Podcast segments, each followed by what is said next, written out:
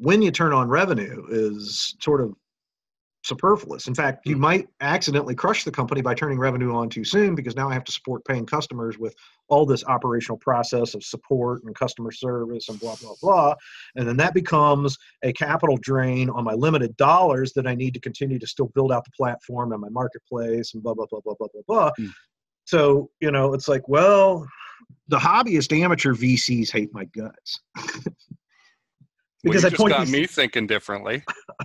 We are back with another episode of the Cold Star Project. This time we're going to look into blockchain and funding and VC stuff. It's really cool. I've got uh, Michael Hiles here who runs um, a tech business and is very interested and into the blockchain field. You've actually come up with your own fund. Uh, and I thought we'd talk a little bit about that today. Could you tell us a little bit about uh, what you've done? What have you accomplished on the blockchain fund side? Well, that's a big question. Um, so we do have the software company, which is completely separate. Um, it's an enterprise software fintech uh, platform for uh, traditional capital and finance. So we're innovating that space, disrupting that particular space. Um, and that's not the typical Bitcoin cryptocurrency mm-hmm. stuff. This is you know, bringing efficiencies to an inefficient capital market that already exists, municipal bonds, for example.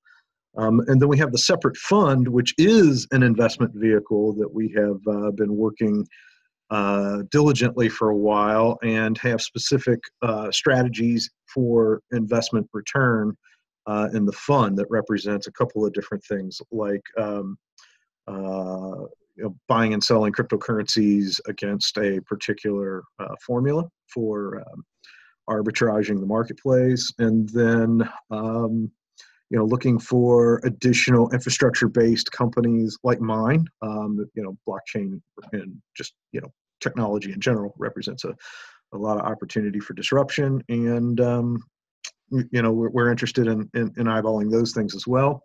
And really, another component to the fund is um, uh, the federal government made some changes that made it very uh, beneficial for investors to put money into what's called an opportunity zone.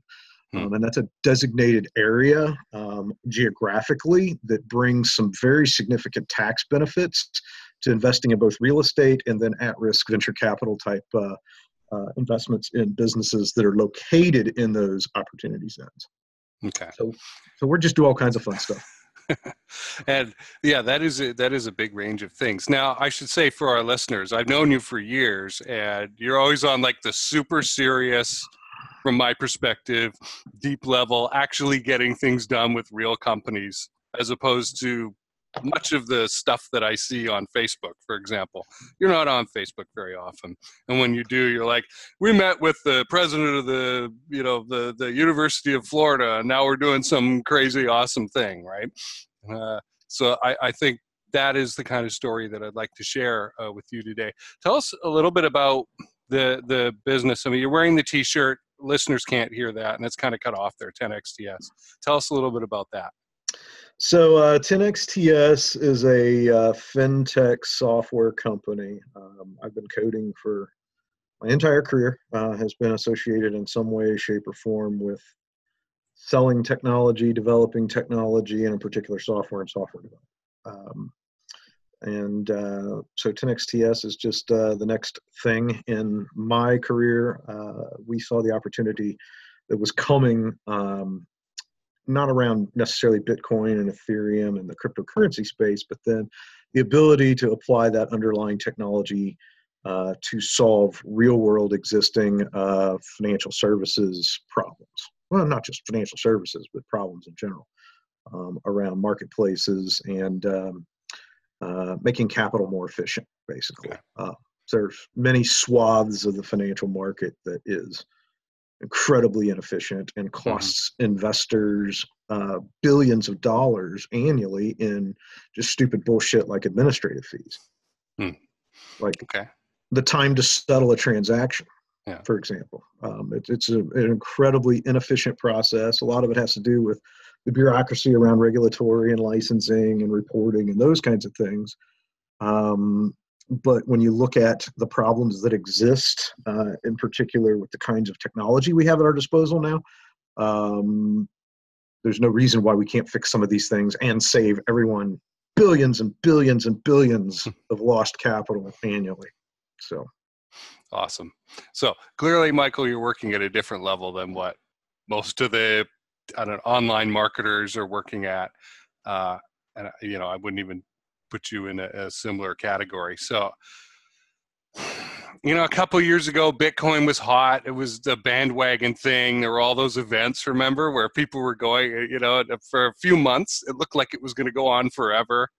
Uh, I, I, never bought into that at all. Uh, and I've been very wary, actually, about cryptocurrency right. while, while following it. And then I see you get into it and go, well, I've created a real fund here. And for, for yeah, for and, and, in fact, our real fund, mm-hmm. our real fund, um, last year did 86% rate of return in the middle of the crypto winter, and we'll probably do 150% this year if if the models pan. And this is like real dollars. We don't stay in cryptocurrency. We come back to cash. Right. This is an entire trading strategy where um, you know it's it's uh, you know pretty sophisticated uh, the guys that the guys that are behind it. I'm not a quant trader. I wish i were that brilliant. Um, but uh, the guys that are behind it are gen- they're literally physicists um, that figured out they could make more money in the financial market than teaching physics at a mm-hmm. university somewhere with their phds so they write these incredibly complex strings of mathematics that tell them um, you know how to interpret and read the market the behavior to take uh, based on the market and they're really really good at it. And it, it involves basically the idea that um, you know bitcoin uh, whether you believe in it or not people are buying it and selling it and they're buying it and selling it um, at you know billions of dollars rate on many exchanges globally which means there's no single price for bitcoin right? There's no one centralized price authority for bitcoin. The price for bitcoin is based on whatever exchange the bitcoin is traded on well, there's variances. If Bitcoin at the same time could be one price on one exchange and you know is a different price on a different exchange and if you know what the momentums are for each of those exchanges you know which exchange to buy on and which exchange to sell on sometimes almost automatically um, and just playing the arbitrage between the price mm-hmm. discrepancies mm-hmm. of the exchanges that's what quant traders do on wall street right mm. So it's applying that high frequency trading strategy, mm-hmm. uh, that quant strategy to uh, uh, crypto assets, digital assets. Okay.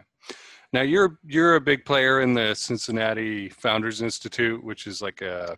a I run, yeah. I, I was the founder and uh, run the Cincinnati chapter of Founder Institute. It's part of Startup Cincy. represent.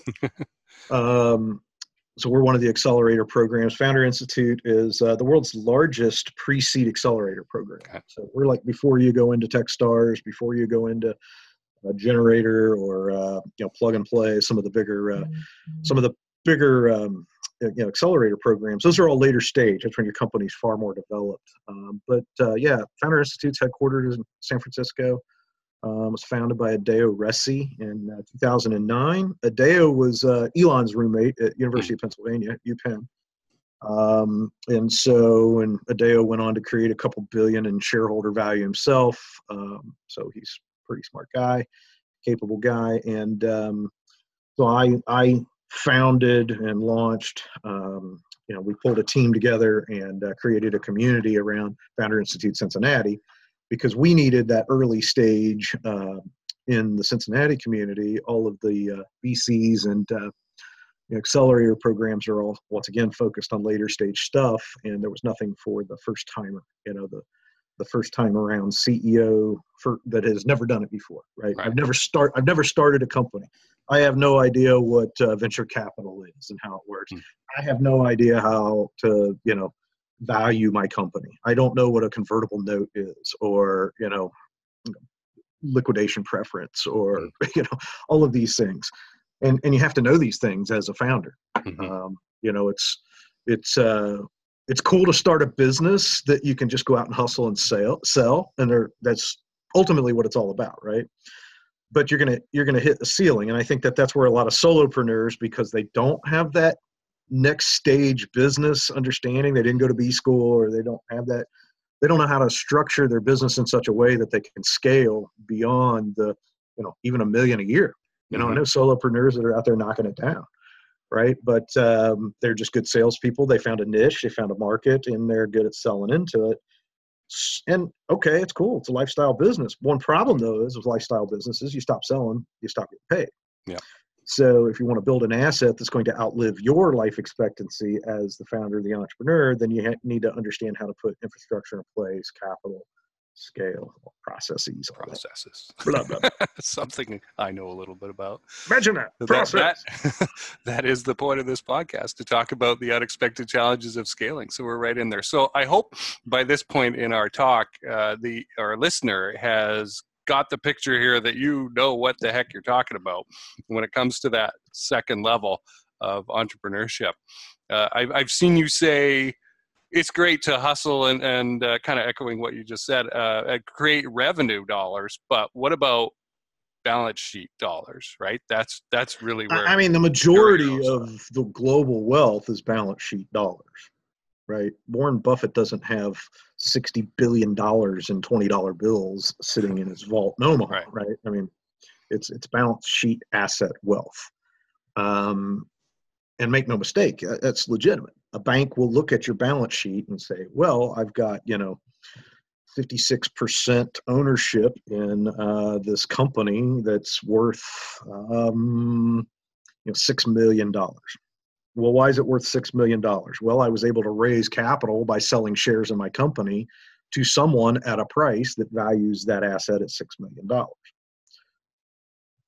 It's, it's like, people are like, oh my gosh, isn't right. that funny? Funny money? No, it's not funny money. If I if I sell 10% of my company to somebody for $600,000, that means the whole company is worth, you know, $6 million. Mm. And if I own the majority of that, my balance sheet my net worth says, you know, I've got X million dollars, right? Now I don't have that in the bank. I can't spend that. And in fact, um, where the funny money comes in is, is, this concept called liquidity, right? Can I get money mm-hmm. for that asset, right? And that's where people get hung up on it. Like balance sheet wealth is great. And that's why balance sheet wealth is great when you own publicly traded companies because the shares that you own may as well be dollars in your wallet because I can go out and sell shares on the public stock right. exchange. Get, get cash for them. Right. Right. Unfortunately for me, if I want to go sell shares and say 10XTS, want to sell my shares, um, if I could even find a buyer for it, you know, this is very illiquid. It's a high risk, you know, private company. And um, if I were able to find a buyer for it, I'd probably have to discount the price so much in order to induce them to purchase that asset, it's probably not going to be worth it my while. Mm-hmm. So back to to building value. Okay, yeah. so with all this background that you've got, you saw that there was an opportunity to create a certified fund. Now you get all these guys who uh, will spam you and say, "Hey, I've got this fund. Do you want to invest?" And they're not even legally allowed to be doing that. That's right. Uh, and and I yeah, see. in fact, you can drop a dime on uh, guys. Oh yeah, I mean, I'm Mr. Regulatory Compliance. You know, yeah, always made me a Bitcoin pariah in the early days when all the ANCAPs were, uh, you know, beating the drum, and then now everybody is, you know, oh, we're regulatory compliant. I'm like, well, what does that even mean, hmm. right? And it's like regulatory compliant stating to the world that you're regulatory compliant is like your local restaurant stating to the world that they passed their health inspection Hmm. Right? It it should just be the right. way that it is, right? It's like an expected oh, minimum. Right. right. It's like, oh, now you got all these crypto companies that are out there. Like, oh no, no, we're regulatory compliant too. Hmm. Like, um, anyway. So, so what made you say, all right, I'm I'm going to go create a fund here? What made well, you take that jump? Um, it, it, was the result of a conversation with an older gentleman, attorney, mentor, hmm. uh, investor. Um, we were having a conversation a couple of years ago around, you know, how do we put together a fund that allows high net worth individuals who are never going to learn the technology necessarily, um, but allows them to participate in, you know, call it uh, weekend at Vegas increments. Hmm. You know, very you know. So the average person, it's a lot of money. It's you know, nice, a really nice car, right? but you know, to high net worth, it's like, eh, I blow this much in Vegas on the weekend, hmm um, and it gives them something to talk about at the cocktail party. and then wouldn't it be cool if we could just experiment and play with it? And, and so that was literally the genesis of the fund. And part of that was because my partner is a, uh tax attorney, and so he Hmm. has done thousands of structured estates uh, over his his very illustrious 40 year plus career. Right. Um, and uh, so now he can go back to his tax uh, clients where he knows where all the high net worth money's at and offshore insurance trusts and all that cool stuff. Um, and you know, be able to say, hey, we got this little fund. If you're interested in playing along, here's our uh, current ROI. And then everybody's eyes boggle and they're like, ooh. Okay. Yeah. So that's your there's your target market right there. That's Yeah. awesome. And so you had that in mind before Mm-hmm. you got into the how is this actually going to happen. Now, so this guy's a, a tax attorney. Mhm. Did I hear that right? Okay. And that's important because this is one of the things that uh, that I and a former business partner found out about once we started making a little bit of money is like, okay, we don't want to get hit with massive capital gains here and watch all of our hard-earned uh, revenue disappear into the, the tax hole, right? And so we found out right away uh, the bookkeeper wasn't the right person to help us. The accountant was not the right person to help us. We had Sure. to go make several calls to go up the chain and find a tax strategist attorney to Mhm. give us the plan uh, to avoid blowing money basically and, and having it disappear right?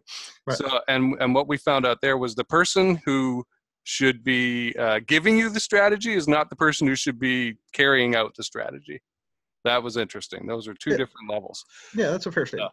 and I, and I I have seen that um, have you consulted a tax strategist attorney question? Be a great qualifier right so if, if you're in a situation where you have figured that out that like oh I have to do this that means you've probably got the right mindset and I want to work with you that's that's a that's a big Yeah, it's just a, it's a necessary evil. I mean, Mhm. you, you, you, you, when you're talking about, you know, especially the kinds of returns that are possible, Mhm. and then you know, the short-term, long-term impact of gains. And uh, you know, I'll just disclaim it right now: I am not a tax professional. Anything that I say on this show should not be construed as tax advice, accounting advice. Please consult or legal advice. Please consult your tax advisor, CPA accountant, or attorney for Right. related business matters appropriate to your situation. we are not giving professional advice here That's right. We're just chatting. Um, so yeah, I mean, and, and it's the other. That's the thing that drove us into the opportunity zone side because what we saw, you know, we're unlike the traditional venture capital fund where you put your money in, you buy a unit, and um, you're locked in for ten years. Hmm. You know, for the for the life of the fund. Um, and you know, most VC funds are you know, family offices, high net worth individuals, whatever, the fund principals will go around pass the hat. Hey, we're raising a fund, 10 million bucks. Here's our hypothesis. These are the kinds of investments we're going to make, blah, blah, blah, blah, blah. And hopefully we'll do a good job of it. And at the end of 10 years, we're going to liquidate everything and then you'll get your share back with the gains or losses, whatever that is. Right? Well, with crypto, it's different because, you know, when you're talking about digital assets, the liquidity is already there for Bitcoin, for, you know, Litecoin, for, you know, Mhm. all these other assets. So, we offer our investors, our limited partners in the fund, a much uh, shorter uh, redemption window. Mhm. So they can be liquid very quick. Well, and so what we started to realize, well, if we're knocking down 80, 100, 150% gains over the next couple of years, the likelihood that some guys are going to take some cash off the table and, um, you know, you know, play with house money maybe, but, you know, take the scrape while the getting's good. Mhm. Um, we need to have another strategy to be able to move that capital into um, as a separate product to help them leverage their tax liability, for Mhm. example. And that's where the opportunity zone side came in. Where an opportunity zone fund, as a qualified fund, um, allows you to offset already existing um, tax gain liability. Hmm. So, so if you sold a couple of businesses in 2018 and you're sitting there with the clock ticking on coming up with your offset strategy, um, or stroke a check to the IRS, well, you can make an investment directly in a qualified opportunity zone fund, and then they have a year to deploy the capital after that fact into the other businesses. But you may now um, uh, axe away a, a, percentage of your existing gain liability, as well as increasing the amount of time that you have to pay it from one year to seven years. Hmm. Crazy. And then what the fund invests in grows completely capital gains tax free for 10 years. Hmm. There's a 10, 10 year tax. It's a long, long, long, long, long, long, long strategy, right? But if you think about it, it's like, all right, well, I took a big ass hit, um, and we'll take a scrape on, um, you know, some crazy investment that makes 80% gains, or I sell a company, whatever, right? And I turn around and I, you know, spread out my liability on that for what I do have by rolling it in. Think of the capital that's coming into private enterprise, and particularly these opportunity zones. They're not the nicest neighborhoods. Hmm in cities in particular. And then, of course, if you go out rural, you know, I've seen opportunity zone parcels that don't even have a street address. Right? it's like woods. Rural Route Four. Yeah. right. I mean, it's like there's not even an address there. So, um, but it's in the opportunity zone. Um, and so that's where you're seeing the first push, which is moving the cash into real estate based deals in these opportunity zones. So, um, you, you know slummy slummy tenement type buildings that uh, no one's been able to do anything with for a very long time all of a sudden are now uh, finding a new life. And, and, what's interesting is is the existing landlords have to transact and sell the building. Hmm. so they can't keep it and just put the money in and get the gains. Hmm. so so now there's investors that are coming into these shitty neighborhoods and buying up buildings but now the landlords are catching on to it like oh well this is an opportunity zone my property, you know, I couldn't get 10 grand for it yesterday, but today it's worth, you know, 1.1 million. So there's a bubble coming in opportunities mm-hmm. in real estate, but then we're focusing on the next wave after that, which is traditional um, venture capital investing in businesses that mm-hmm. work out of opportunities. Okay. So, so if you're a if you're a tech company and you're willing to go work out of a co-work space and you know spend half of your payroll dollars in a opportunity zone which is a big qualification for that mm-hmm. as a business um, consult your uh, opportunity zone attorney mm-hmm.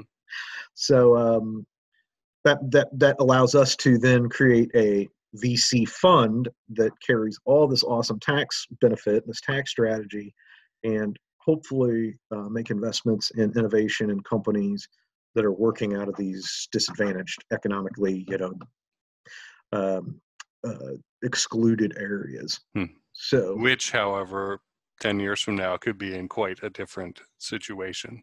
True. Because I mean, those buildings may be knocked down, yeah, and, and replaced, and that's it. Hmm. Gentrification is the thing, you know. I mean, it pisses off everybody in the neighborhood now, but I kind of look at it as well. You've had decades to fix your neighborhood, and mm-hmm. you've not been able to attract money and businesses. So, sort of the way the cyclical markets work in these mm-hmm. things, I guess. I no, it's a very interesting strategy. Now, I have seen over the last couple of years you meeting with members of Congress and folks at universities, and um, most recently that Strategy Institute uh, in um, University of Florida. Oh, UCF, yeah. Yeah. yeah Tell us a little bit about like from from the outside looking in from my perspective this these things added so much credibility to what you were doing of like wow you know mm-hmm. you're, you're going to get real feedback from these people and you're going to have the chance to educate them about it and get their their mm-hmm. point of view on it and, and most importantly get them on mm-hmm. board the idea sure something that they may not have even been thinking about beforehand mm-hmm. how did that come about how do you how do you make the decisions of who to go see and was there an intentional process here or was it just oh well i'm going to go and meet with i guess we should meet with some of these people yeah, I mean, it was categorical. and it's mm-hmm. twofold strategy, I guess. I mean, I have such a huge network personally, uh, which mm-hmm. is very helpful. Um, but you know, categorically, it's sort of like, well, who's my customer? And that that's not apparent early on in early stage tech. mm-hmm. it's like it's like we've got this innovation, and now you know, like, okay, well, we do we take the lean customer approach, which gives us you know, call it shorter business windows, the, the lean startup or the, the customer discovery model is, you know, you go out and you poll and you ask your audience, you know, hey, what are you willing to pay for this kind of a solution, right? And when you're dealing with much bigger leaps in technology, um, the average customer's vocabulary does not yet exist Mm-hmm. to be able to go to them and ask them, hey, can you conceive of a solution to this particular problem or whatever? And then you got all these barriers, right? And it's like, think about the first company to adopt email. And quite frankly, I should know who that is, but I have no idea. Um, but what a risk, right? Like, well, who are, who are we going to be emailing back and forth with? Right. Well, just internal people in the company. We'll save lots of time and, you know, Paper. well we already have these vacuum tubes that we put messages in and they you know go to the third floor and they get routed through the mailroom like why do we need email so yeah whatever. um, so it's hard the you know, point is is it's really tough to keep the baby alive Hmm. and, and that's my number one mission is for any early stage technology beg borrow steal do whatever you got to do now that being said if your idea is big enough um, that's where the big players um, you know they're going to look at what you're doing and find it interesting. And um, y- y- you just have to think big you know and um, go after people who think big. Um, there's i would say in my entire career and i experienced it recently um, there might be 50 people in the world that i would consider experts in the combination of structured capital, business models, and software and data. Hmm.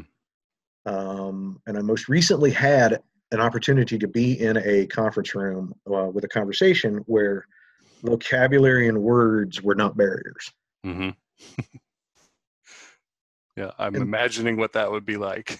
It was pretty fucking Yeah. cool, quite Yeah. frankly. You know, just be able to set everything aside. We're all coming from the same taxonomy, and we're able to stream and think and apply the thought processes Mm. to what we know about each other's organizations, and and and that is when you have the ability to interact with people who look at the world that strategically.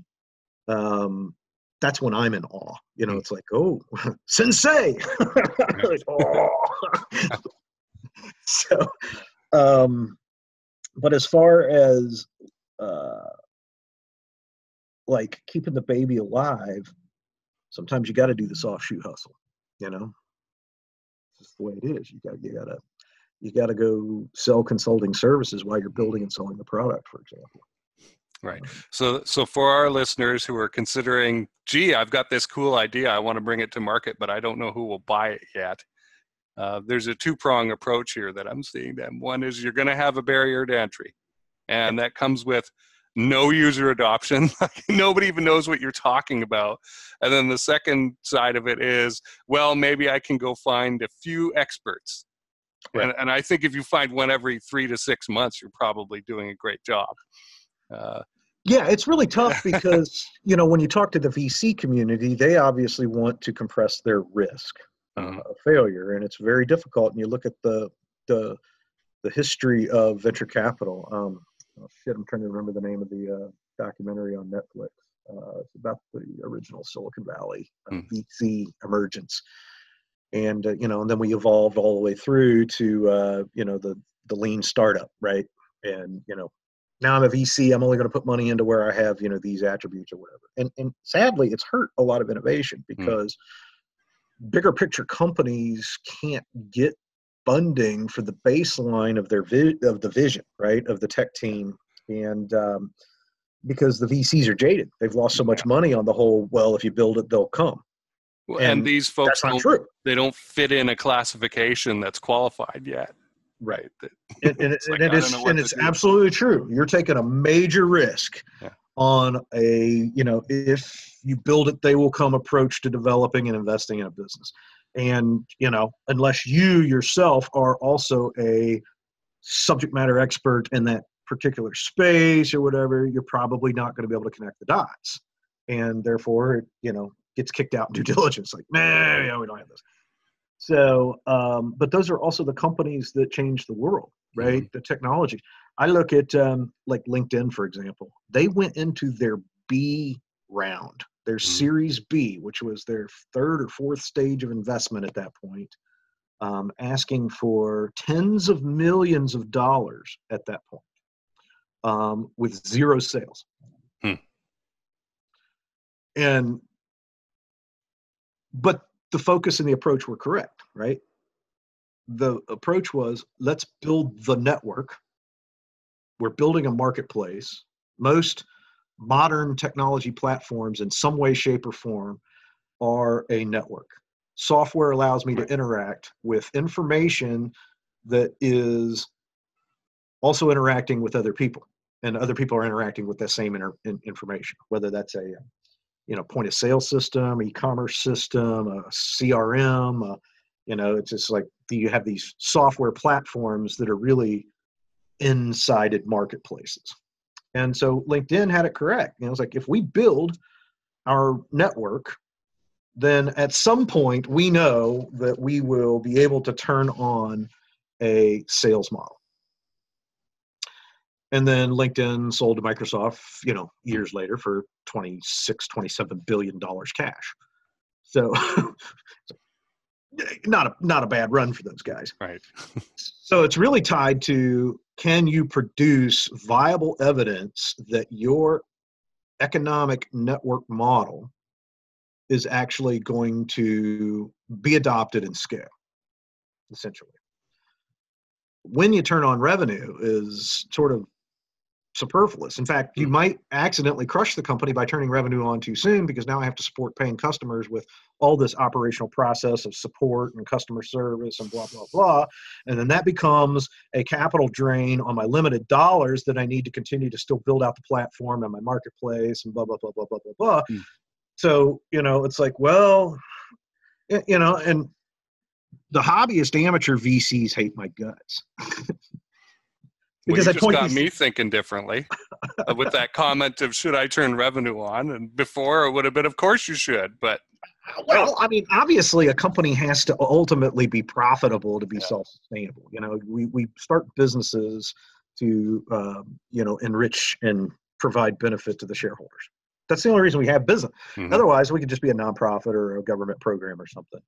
You know, if I'm a for-profit business, you know, I don't get. This is the other thing people throw darts at me is I'm kind of critical of social impact investing. It's cool. It's you know, it's great if you can pull it off. I don't decry the social aspect of it but trying to combine that with a capitalism model is very difficult because the nature of capitalism is capital efficiency. Mhm. And if I'm having to say, well, my charter, my mission, I'm going to do much better in the marketplace and gain four additional uh, percent of market share because I'm green and customers will gravitate towards that. I get it, but in the end, the most efficient capital model is going to be the one that's that survives. That's more profitable to be able to go out and acquire more market share and Mhm. pay more money. Right. Yeah. Being green does not mean you can lower your cost of customer acquisition. No, no, and you're probably raising your fixed overhead of cost Yeah. of value prop delivery of whatever Mhm. you're selling. So So there's your challenge. All right. Yeah. Tell us a little bit about. like nerdy, man. I'm sorry, I'm taking you that's guys on good. I I like it. the Hobbit journey here. right. Tell us a little bit about a couple of these visits then, of, of who you met and how those conversations went. Um, I, I guess let's see if you can pick one where you came in and they were in a relative state of confusion about the whole concept and you help them along, and then maybe somebody who you talk to, like maybe the sensei figure who just got it. Well, I mean, solving problems is what we do every day, all day long. Um, so hopefully, every interaction I have with someone else means I've solved a problem for them uh, at some level. Um I don't always get the value coming back the other way for that that I should, but that's all right. Um, I guess I'm kind of on the other side. Um, you know, when you say big conversations, I mean, uh, you know, definitely I have uh, some pretty significant advisory capacities um, that is Capitol Hill, Congress, um, United United States Chamber of Commerce. I've uh, you know done some advisory with their Emerging Technologies Committee in the past. Um, so uh, yeah, I mean, you just I, I think for people who are trying to figure out how to make impacts and get things done, it's pretty easy to get into big rooms, especially in government. Okay. You can you can climb into big rooms relatively easy with the right story, and obviously you Hmm. can't be a dipshit, and you know, and you have to have all the the boxes, the prerequisite boxes checked. Right. But you know, let's assuming you're a reasonable human being and you've got a really you know pretty good idea, and um, you're you're very clear on the value proposition and you know the wins where those are at. You you you can definitely get into big rooms fairly quickly. Um, what you can't um, necessarily do is go in with a hard ask very quickly. And I think the timing wise is really a big mystery for a lot of business development salespeople trying to go out and knock down big doors. Um, in, in fact, it works heavily against you. Mhm. Um, it's like everybody sort of has this social credit.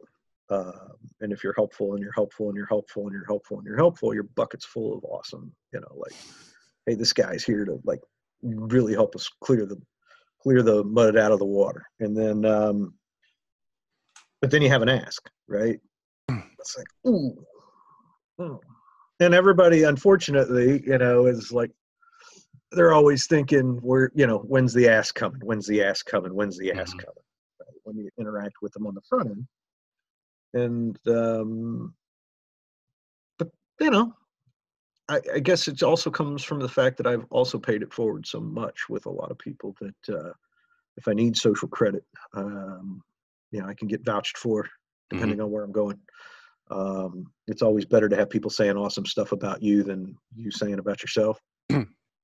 Right. kind of you know it's just the way it rolls. I don't know that was kind of philosophical there. That's cool. Uh, and and I think there have been a couple of answers that you provided that were different than where I thought you would go, and that's valuable to me. Hopefully, it's valuable to the listener. sure Um, has there has there anybody uh, been anybody who you've encountered where you're like, wow, that turned out great, like you know, Um, maybe a little even better than we expected, or I mean, like specific deal or yeah, just yeah, a, well, not e- not even a deal. I mean, I'm not trying to dig for factoids here or something like Right, that. right. I, am I'm looking for the general like, how does this work, kind of thing.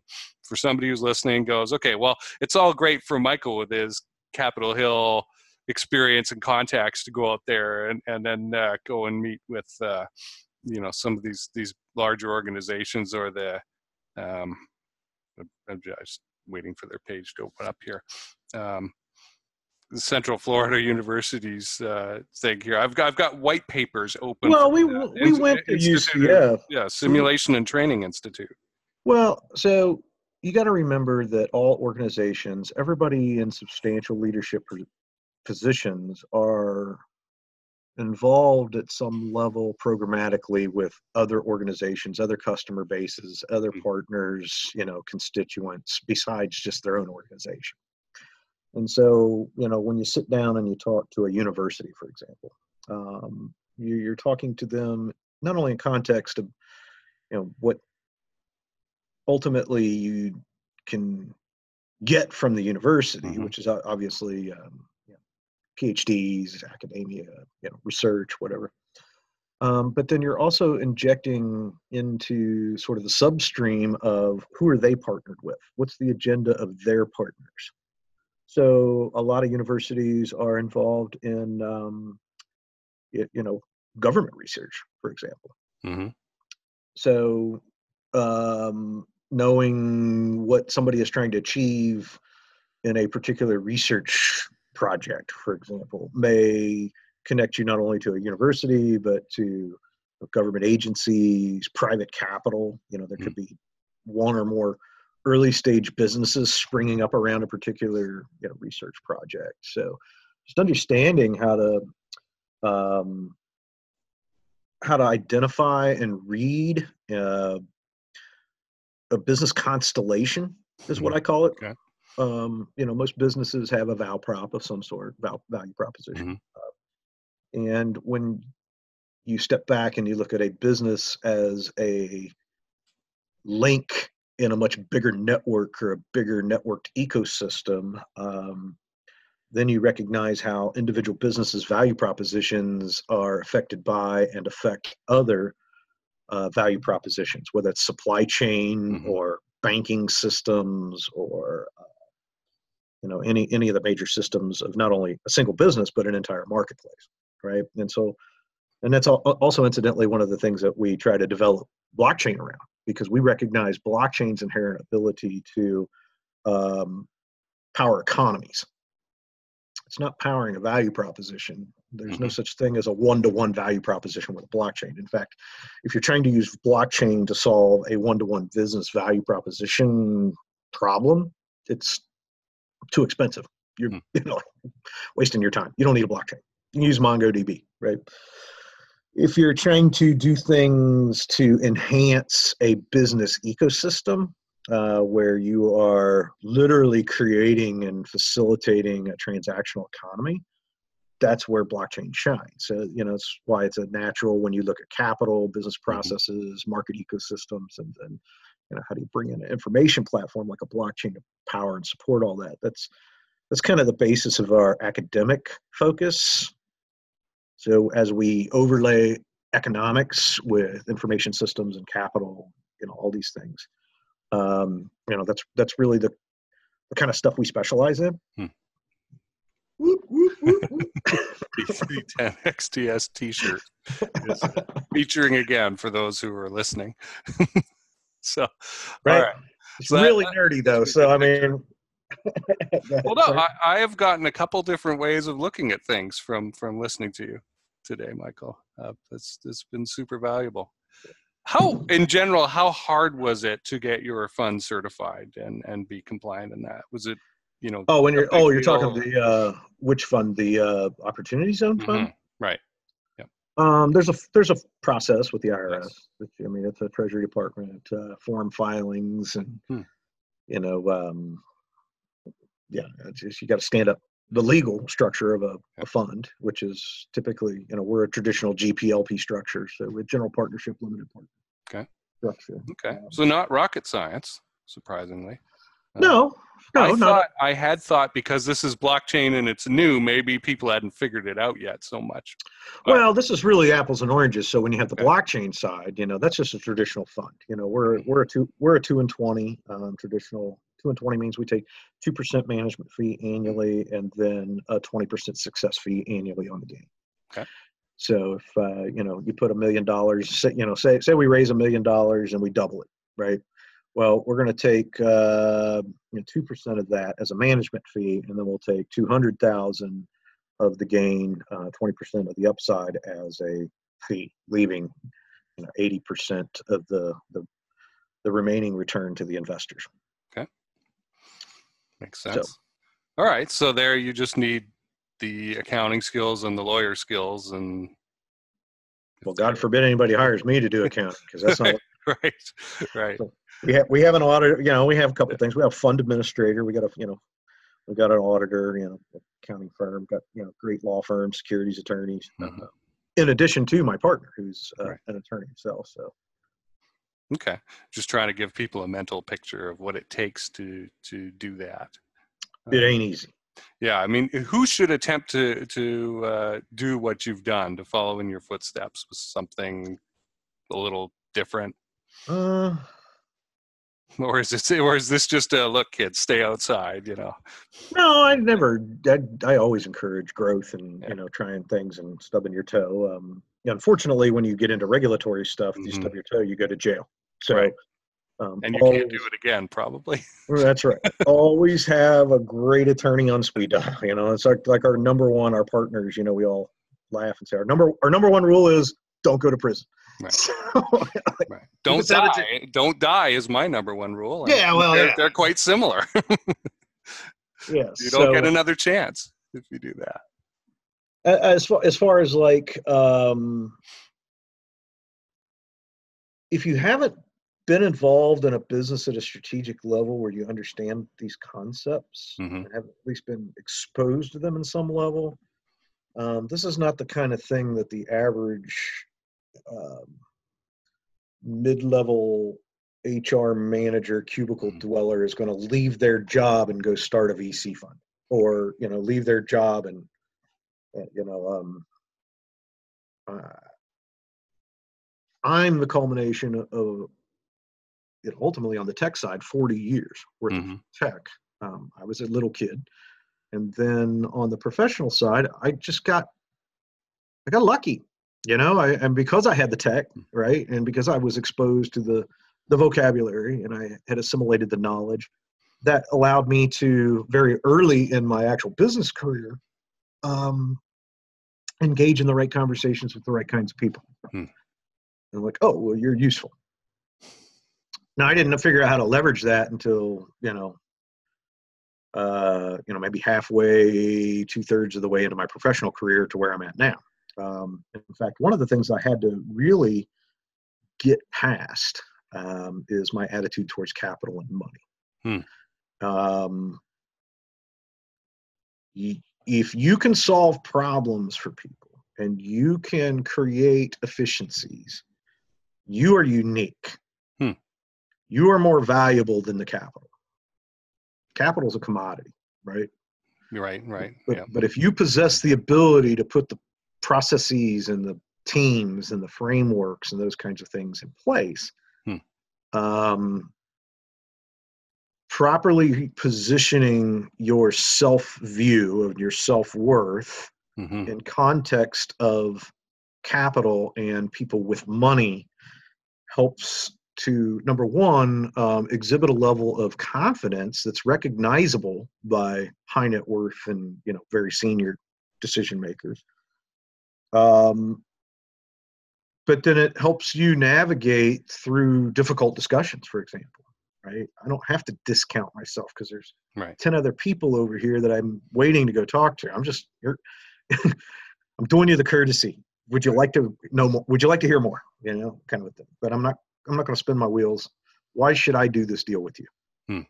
right um, and it's not an arrogance thing because people that really know me know that i'm probably one of the most like self-deprecating it's like i'm just me you know like yeah you know uh, it took me a long time to even take a compliment well you know Hmm. it's just well, childhood trauma and emotional bullshit we all Mhm. you know sorry vulnerability moment there um I've but been there. I've been there. no, we all My, have my man parents would tell you the same thing.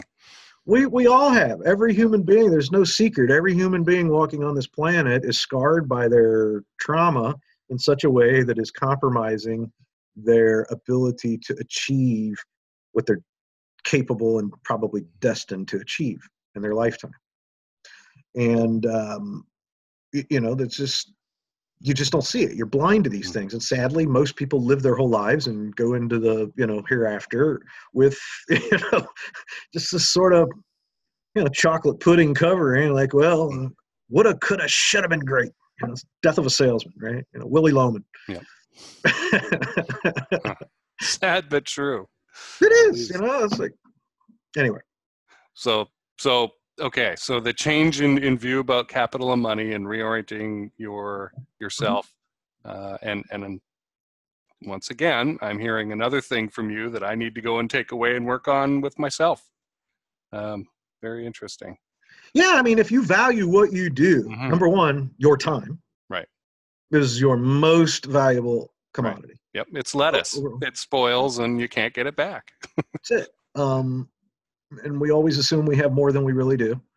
Um, but uh, you know, you know, and then that unique value that you can bring um, is worth more than the money, hmm right? Interesting. Interesting to think about here. Um, Well, think about it like this, Yeah. Jason. Like as an employer, I want to pay you a hundred grand a year. What do I expect? Uh, probably More than half, half a million a year or more. More than a hundred grand a year worth of Right. Right. Right. that's that's a great place to start. Uh, okay, well, Michael, who should be talking to you? Who would you like talking to you if they listen to this? you know, who should how how can they know that hey, I'm in a position where Michael can help me and I should maybe go seek him out? Uh, well, you can always like follow me on social. Mhm. Um, my social channels are different for different social channels because I have different like connections and Mhm. friends and audiences. So, uh, Right. you know, Yeah, my Yeah. LinkedIn is different from my Facebook. Definitely. yeah, of course. Yeah. Um, so um, I don't have a lot of time to, you know, listen to long-winded pitches. Um, fortunately, I've been able to build channels for myself. So somebody says, "Hey, I want to be part of, you know, your mentorship for my startup." Well, unless you're in southwestern Ohio um, or in, you know, my region, Cincinnati region, plus 50 miles or whatever, um, y- you know, you probably won't get the opportunity to work with me directly uh, because I have a channel called Cincinnati Founder Institute. And I can put you into that channel and that lane and uh, then effectively maximize my time and my efforts with my my team. Um, you know, we've got an awesome Founder Institute team here locally. Uh, my co-director that I brought in, I just reorganized the chapter and just brought in Adam Kaler this year. Adam, hmm Adam was the co-founder of dotloop, which sold to Zillow for 100 million cash. So, uh, and he's a good old boy. Grew up in the. West Side ghetto and made good, and um, just the most down-to-earth person you'd ever imagine. Um, and and he's just in the right place at the right time. Got a nine-figure exit out of it, and uh, you know that's the level of talent we try to bring in as mentors, directors for our local program. Um, I, I highly encourage if you're not in my area to explore Founder Institute as a Mhm. as an accelerator opportunity if there's uh, one in a city near you. They operate globally, um, 180, 200 cities globally. Um, then in terms of like if you uh, are looking to raise money or those kinds of things, if you're a startup, that's one thing. If you're a fund or whatever, that's another. Um, family offices can contact me directly because I have plenty of avenues for your capital. um, so, and, and that's a whole separate story by itself as well. Um, but uh, yeah, it just kind of depends on how you want to engage and take a look at it. Um, if I don't get back to you right away, I just know that I, I do see everything and it just takes me time. Right. So, Awesome. what Uh, else, man? What else? Any, What any, else? any specific? Well, we've been talking for almost an hour, so I want to wrap up. But we could definitely have you on again uh, and focus on uh, a, a different topic than the, the blockchain that we focused on today and fun. I don't feel. We did. Did we focus on blockchain? A little, a little. I mean, little. this was interesting because it didn't go where I had planned it to. Um, half the questions that I wrote down to ask, I didn't, I didn't bother asking because Awesome.